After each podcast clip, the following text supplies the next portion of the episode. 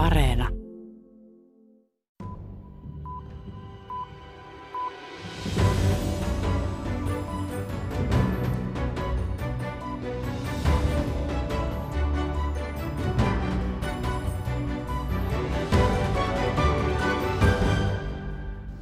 Wir bezeichnen heute diese Ereignisse jetzt auch offiziell als das, was sie gewesen sind, ein Völkermord. Euroopan entiset siirtomaavallat ovat seuranneet viime vuodet tarkkaan, kun Saksa on neuvotellut Namibian kanssa siirtomaajan tapahtumista. Saksa tunnusti viime keväänä vastuunsa ovahererojen kansanmurhasta. Tuliko tästä ennakkotapaus, josta seuraa korvausvastuita muillekin Euroopan maille? It is a worthless paper we have long flushed down the toilet.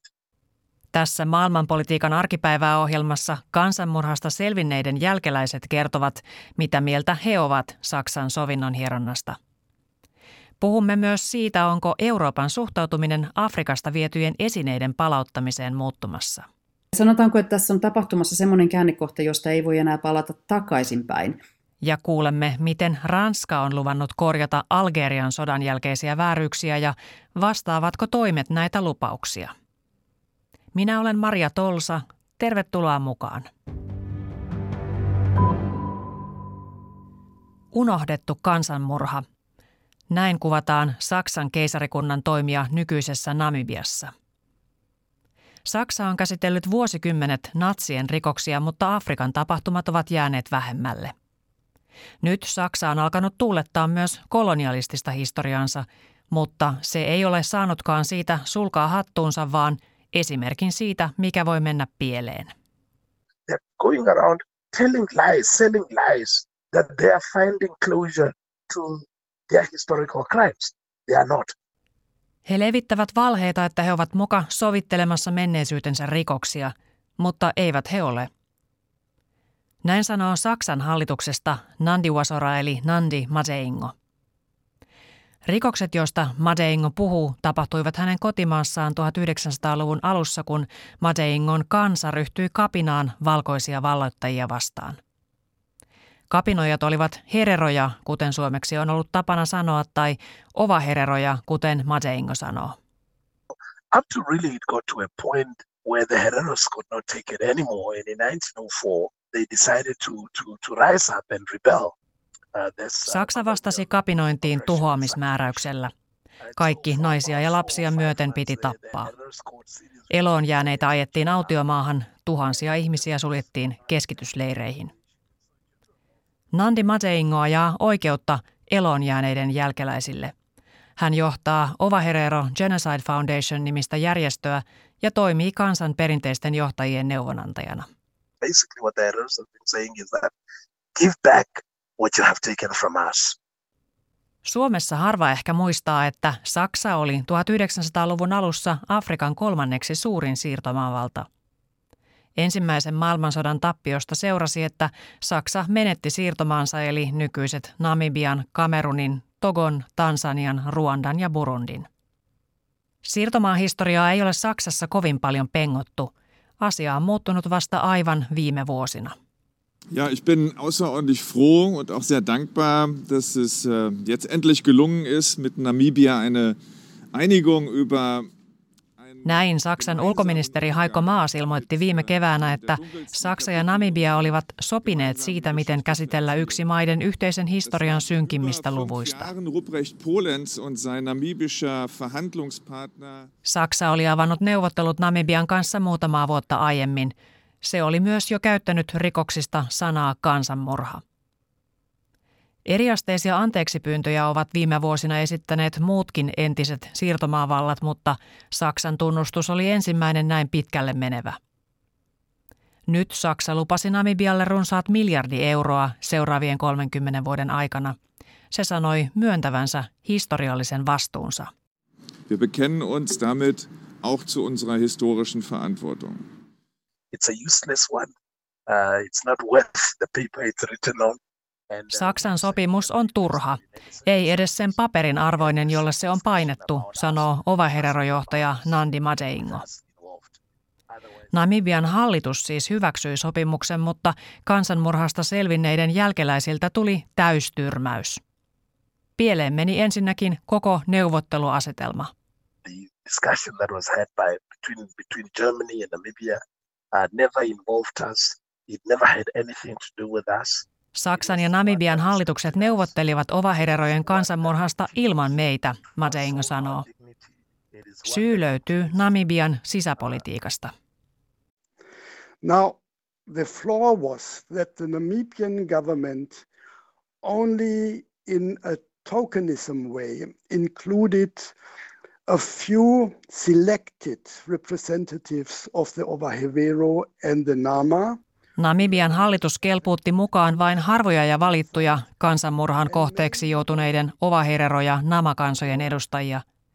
Lähinnä heitä, jotka ovat hyvää pataa valtapuolueen kanssa, sanoo Henning Melber. Saksalaissyntyinen Melber on Pohjoismaisen Afrikka-instituutin tutkija. Hän on asunut pitkään Namibiassa ja kirjoittanut laajasti Namibiasta ja Saksan siirtomaahistoriasta. Tiivistettynä kyse oli siitä, että Namibian valtapuolue Svapo edustaa kansanryhmää, joka ei joutunut kokemaan kansanmurhaa. Siksi sillä ei ollut neuvotteluissa niin paljon pelissä. Saksa taas lähestyi asiaa hallitusten välisenä – se ei halunnut ryhtyä neuvotteluihin yksittäisen kansanosan kanssa ilman Namibian hallituksen suostumusta. No government in the world can unilaterally decide to take up negotiations with specific population groups in other states without the consent of the governments in these countries. Sopimuksen toinen iso ongelma ovahereroille ja samalla sopimuksen kansainvälinen merkitys on tämä – Saksa myöntää kansanmurhan poliittisesti ja moraalisesti, mutta ei juridisesti. The admission that it was a genocide in political and moral terms, but not in legal terms, is basically preventing to create a far-reaching legal precedence Saksa väistää tiukasti kaikki sellaiset käsitteet, joilla voisi olla oikeudellisia seuraamuksia. Muutkin Afrikan maat ja kansat ovat vaatineet entisiltä siirtomaavalloilta korvauksia. Nyt piti estää ennakkotapaus, jota muut voisivat käyttää vaatimustensa tueksi, sanoo tutkija Melber. Hän uskoo, että Euroopan maat ovat sopineet askelmerkeistä keskenään. Foreign ministers, the moment Germany announced those bilateral negotiations, were discussing the issue. Sopimuksen muotoiluista seuraa, että Saksan hallitus välttää korvausvastuun. Namibialle tarjottu noin miljardi euroa onkin oikeastaan kehitysapua. Nandi Mateingo sanoo, että se on joka tapauksessa pikkurahaa. Kysymys siitä, mikä olisi oikea korvaussumma, on hänestä alentuva. Kuolleille on vaikea laskea hintaa, ja samoin kehitykselle, joka jäi toteutumatta, kun Ovahereroilta vietiin maat ja elinkeinot. we have lost lives. We have lost cattle. We have lost land.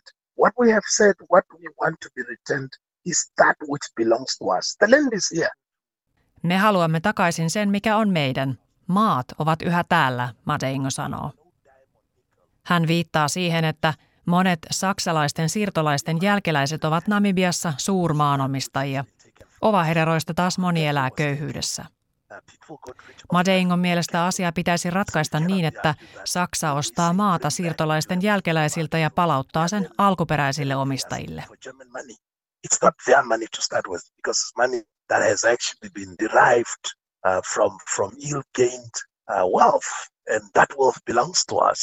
Madeingo syyttää Saksaa myös rasismista. Saksa käsittelee holokaustia aivan eri tavalla kuin ovahererojen kansanmurhaa, hän sanoo. Saksa puhuukin siitä epämääräisemmin, sanoo, että se on rikos tämän päivän mittapuulla. Mateingon mielestä koko juttu on julkisuustemppu. Saksa haluaa esiintyä johtajana historian vääryyksien sovittelussa. Germany has its own global agenda. It's a PR stunt. It wants to be seen as really taking the lead in finding closure to historical crimes and historical injustices. Saksan kanssa tehty sopimus ajoi viime syksynä Karille myös Namibian parlamentissa. Kritiikkiä tuli kaikilta puolueilta. Lopulta hallitus ilmoitti, että neuvotteluja pitää sittenkin jatkaa. Saksassa hallitus on tällä välin vaihtunut. Tutkija Henning Melber ei kuitenkaan usko, että uusi hallitus olisi innokas uuteen yritykseen. Myös Ranskan siirtomaavallan perintöä kritisoidaan nyt rankasti monissa Afrikan maissa. Ranskan presidentti Emmanuel Macron on pyrkinyt viestimään, että hänen politiikkansa eroaa aiemmasta. Työkaluna Macron on käyttänyt muun muassa kulttuuridiplomatiaa. Ranskasta ja muistakin Euroopan maista on palautettu Afrikan maihin esineitä, jotka vietiin siirtomaa-aikana. Mutta onko kyse yksittäisistä teoista vai syvemmästä muutoksesta?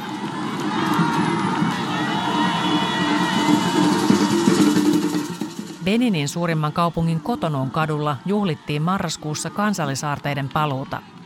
Ranska palautti länsiafrikkalaiseen Beniniin 26 taideteosta, jotka ranskalaisjoukot ryöstivät 1800-luvulla silloisesta Dahomen kuningaskunnasta.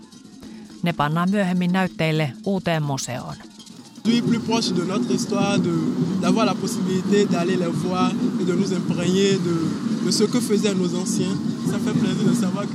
on hienoa päästä näkemään, mitä esivanhempamme tekivät.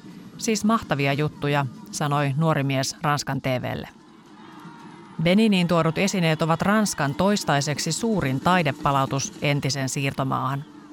Ne ovat kuitenkin vain murtoosa niistä tuhansista esineistä, joita pelkästään Beninistä on edelleen Ranskassa.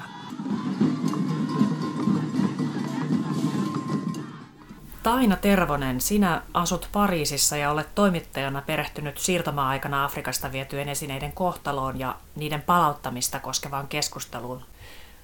Ranskan ja monen muun Euroopan maan museoissa on erilaisia entisistä siirtomaista vietyjä aarteita satoja tuhansia ja Euroopassa on pitkään oltu aika vastahakoisia palauttamaan niitä. Mistä se johtuu? Millainen ajattelu tässä on mielestäsi taustalla?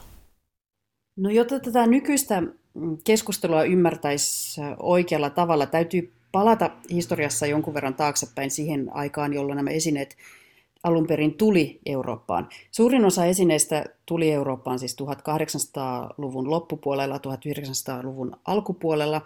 Esineet tuli tutkimusmatkailijoiden kautta, lähetystyöntekijöiden kautta ja suurimmaksi osaksi myöskin sotasaaliina. Ja ne esineet, joita me nyt katsotaan ja ihaillaan eurooppalaisissa museoissa, joita Afrikan maat vaativat takaisin, ovat nimenomaan näitä esineitä, joiden tarkoitus alun perin oli tuoda esille Euroopassa sitä ylivaltaa, joka Euroopalla oli suhteessa Afrikan maihin. Eli taustalla on, on kaikki nämä erilaiset ajatukset siitä, mikä on Afrikan paikka maailmassa ja mikä on afrikkalaisten kyky huolehtia näistä esineistä – nämä, nämä kaikki ajatukset nousevat esille nykyisin, tässä nykyisessä keskustelussa myöskin, kun esimerkiksi Euroopassa kuullaan väitettävän, että Afrikassa ei olisi museoita laisinkaan, tai afrikkalaiset eivät osaisi pitää näistä esineistä huolta, tai jopa, että afrikkalaiset eivät kykenisi katsomaan näitä esineitä taiteena, vaan ainoastaan me eurooppalaiset olisimme niistä tehneet taidetta laittamalla ne esille museoihin. Je suis comme vous d'une génération qui n'a jamais connu l'Afrique comme un continent colonisé. No nyt nimenomaan Ranskassa on viime vuosina alkanut tapahtua. Nykyinen presidentti Emmanuel Macron on pyrkinyt tässä kohottamaan omaa profiiliaan selvästi aihepiirin suhteen. Millaisia vetoja Macronilta on nähty? Keskustelu Ranskassa näistä palautuksista alkoi oikeastaan äh, vuonna 2017, kun Emmanuel Macron Burkina Fason vierailulla ilmoitti, että seuraavan viiden vuoden aikana afrikkalainen kulttuuriperintö pitäisi palauttaa takaisin, äh, takaisin Afrikkaan.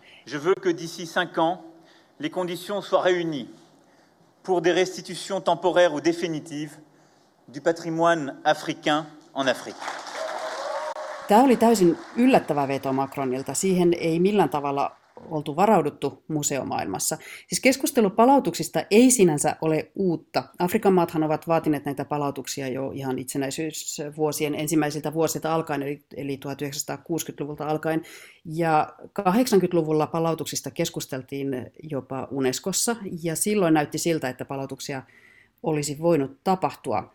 Mutta jostain syystä ne, tämä keskustelu kuitenkin tyrehtyi silloin ja, ja myöskin palautuksia tai silloin palautuksia ei sitten loppujen lopuksi tapahtunut sen kummemmin.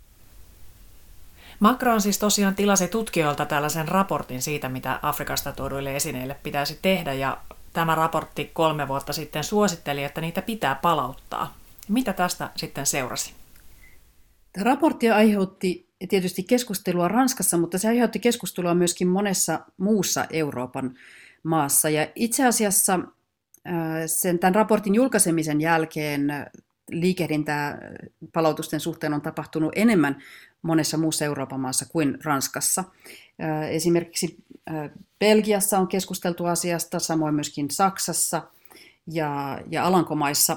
Britanniassa on keskusteltu myöskin, mutta toistaiseksi Britanniassa ei ole vielä tapahtunut mitään sen kummempaa isompaa liikehdintää tai, tai mitään muita raportteja ja lausuntoja, toisin kuin Saksassa, Belgiassa tai Alankomaissa esimerkiksi, joissa on, on kaikissa kolmessa maassa julkaistu lausuntoja ja raportteja, jotka puoltavat esineiden palautuksia. Eli ilmeisesti tälle keskustelulle esineiden palauttamisesta puhumiselle on nyt Euroopassa otollinen hetki. Ranskalainen taidehistorioitsija Benedikt Savoa on sanonut, että näiden afrikkalaisten esineiden suhteen on menossa tämmöinen muutos, jota hän vertaa suorastaan Berliinin muurin murtumiseen. Mitä sanot tästä? Kyllä tässä ilman muuta on tapahtumassa jonkinnäköinen käännekohta, tai sanotaanko, että tässä on tapahtumassa semmoinen käännekohta, josta ei voi enää palata takaisinpäin. Mielenkiintoista tässä nyt on sitten seuraavaksi nähdä se, millä tavalla tämä keskustelu etenee, jääkö tämä Euroopassa täysin tämmöiseksi symboliseksi keskusteluksi, jossa palautetaan muutamia esineitä ja sillä siisti, vai onko tässä kyse jostakin paljon perusteellisemmasta muutoksesta ja perusteellisemmasta keskustelusta, jolla myöskin Euroopassa alettaisiin siirtomahistoriaa pohtimaan ja tarkastelemaan ihan toisella tavalla. Näin sanoi toimittaja Taina Tervonen. Pyysimme tätä ohjelmaa varten haastatteluita myös Senegalista, Dakarilaisesta museosta, jossa on esillä ensimmäinen Ranskan palauttama esine. Museo ei kuitenkaan antanut meille lupaa jututtaa kävijöitä eikä museon johtajan haastattelukaan järjestynyt.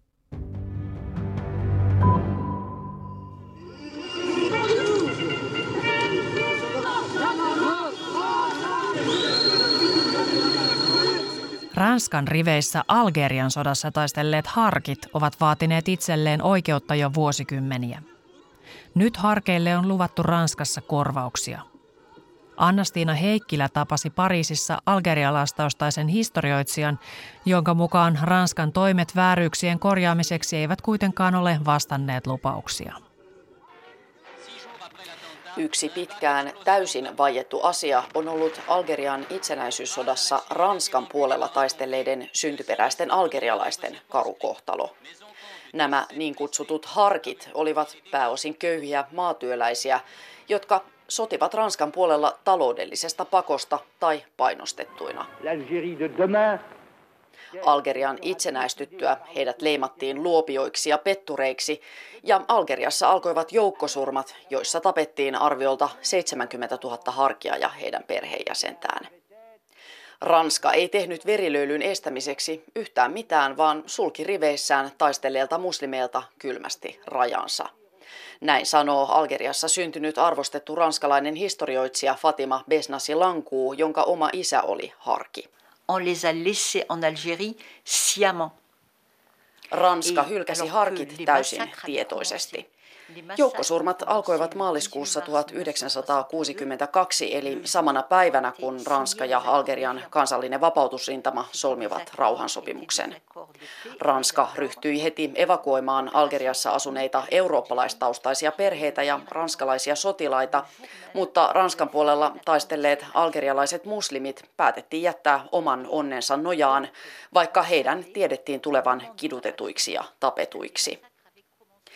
Osa harkeista ja heidän perheistään onnistui pääsemään Ranskaan, kun yksittäiset upseerit uhmasivat sääntöjä ja auttoivat perheitä pakenemaan Välimeren yli. Ranskassa harkit kuitenkin suljettiin karmeisiin leiriolosuhteisiin useiksi vuosiksi, joissain tapauksissa vuosikymmeniksi. Näin kävi myös historioitsija Besnasi Lankuun perheelle. Mon père était un ancien harki dans une partie de la famille a été massacrée l'été 62.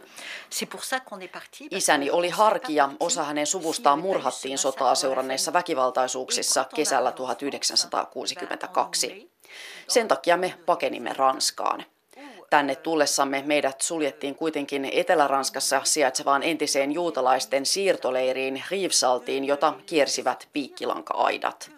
Me olimme siellä kuin vankeja, sillä Ranskan sisäministeri oli määrännyt, ettei leireistä saanut poistua. La première année, ils ont passé l'hiver sous des tentes. Ensimmäisen talven harkit asuivat teltoissa lumen keskellä. Pieniä lapsia ja hauraita vanhuksia kuoli paljon. Naiset joutuivat synnyttämään epähygienisissä olosuhteissa. Puhdasta juomavettä ei ollut ja tarttuvat taudit, kuten tuberkuloosi, levisivät, historioitsija kuvaa. Tuollaisia leirejä oli Ranskassa ainakin kuusi ja niissä asui yhteensä 43 000 harkia ja heidän perheenjäsentään. Viimeiset leirit lakkautettiin vasta 1980-luvulla. Ranskan puolella taistelleiden algerialaisten muslimien ja heidän perheidensä julma kohtelu on yksi Ranskan ja Algerian siirtomaahistorian suurista häpeäpilkuista ja siksi siitä on ollut vaikea puhua. Nykyinen presidentti Emmanuel Macron on kuitenkin pyrkinyt tekemään Algerian itsenäisyyssodan aikaisista tapahtumista tilintekoa Viime syksynä presidentti Macron piti Elisee-palatsissa historiallisen puheen Ranskan riveissä taistelleille algerialaisille eli harkeille. Hän tunnusti Ranskan kohdelleen heitä epäinhimillisesti. Aux combattants abandonnés, à leurs familles, qui ont subi les camps, la prison, Haluan pyytää anteeksi kaikilta Ranskan hylkäämiltä taistelijoilta ja heidän perheiltään, jotka joutuivat kärsimään leireillä ja vankiloissa. Emme unohda teitä. Macronin anteeksipyyntö sai laajaa huomiota, sillä kyseessä oli ensimmäinen kerta, kun Ranskan presidentti pyysi harkien kohtelua anteeksi. Historioitsija Fatima Besnasi-Lankuu sanoo, että presidentin puhe herätti aluksi paljon toivoa. Kauan odotetun anteeksi pyynnön lisäksi Macron lupasi nimittäin laatia lain, jonka perusteella Ranskan valtio maksaisi harkeille ja heidän perheilleen korvauksia kaltoinkohtelusta. Ranskan senaatti hyväksyi lain vastikään eli tammikuun lopulla, mutta sen lopullinen muotoilu oli historioitsijalle pettymys. Euh, c'est une loi d'abord qui divise parce que tous les, les familles de harkis ne sont pas concernées. Lakiesitys on ensinnäkin epäreilu, sillä se rajaa ison osan harkien perheistä korvausten ulkopuolelle erinäisistä syistä. Toisekseen korvausten taso on naurettavan matala. Ranskan valtio aikoo maksaa siirtoleireille vangituille ihmisille tuhat euroa korvausta jokaisesta vuodesta, jonka he viettivät vankeudessa.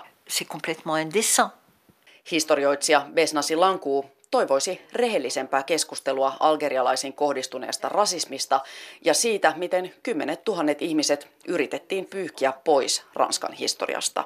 C'est une tragédie. Et aujourd'hui, cette tragédie Harkien kohtalo on hirvittävä tragedia, jota yritetään vielä tänäkin päivänä hyödyntää erilaisiin poliittisiin tarkoituksiin Ranskassa ja Algeriassa. Ja välillä meille heitetään armopaloja, joiden avulla koko historia haluttaisiin unohtaa ja kuitata. Se on suoraan sanottuna vastenmielistä, Besnasi Lankuu sanoo. Tähän päättyy maailmanpolitiikan arkipäivää. Ensi viikolla teemahelmikuumme syväsokellukset globaaleihin kipupisteisiin jatkuvat – Pohdimme, miksi demokratia ja ihmisoikeudet ovat maailmassa vastatuulessa. Minä olen Maria Tolsa. Kiitos kun olit mukana.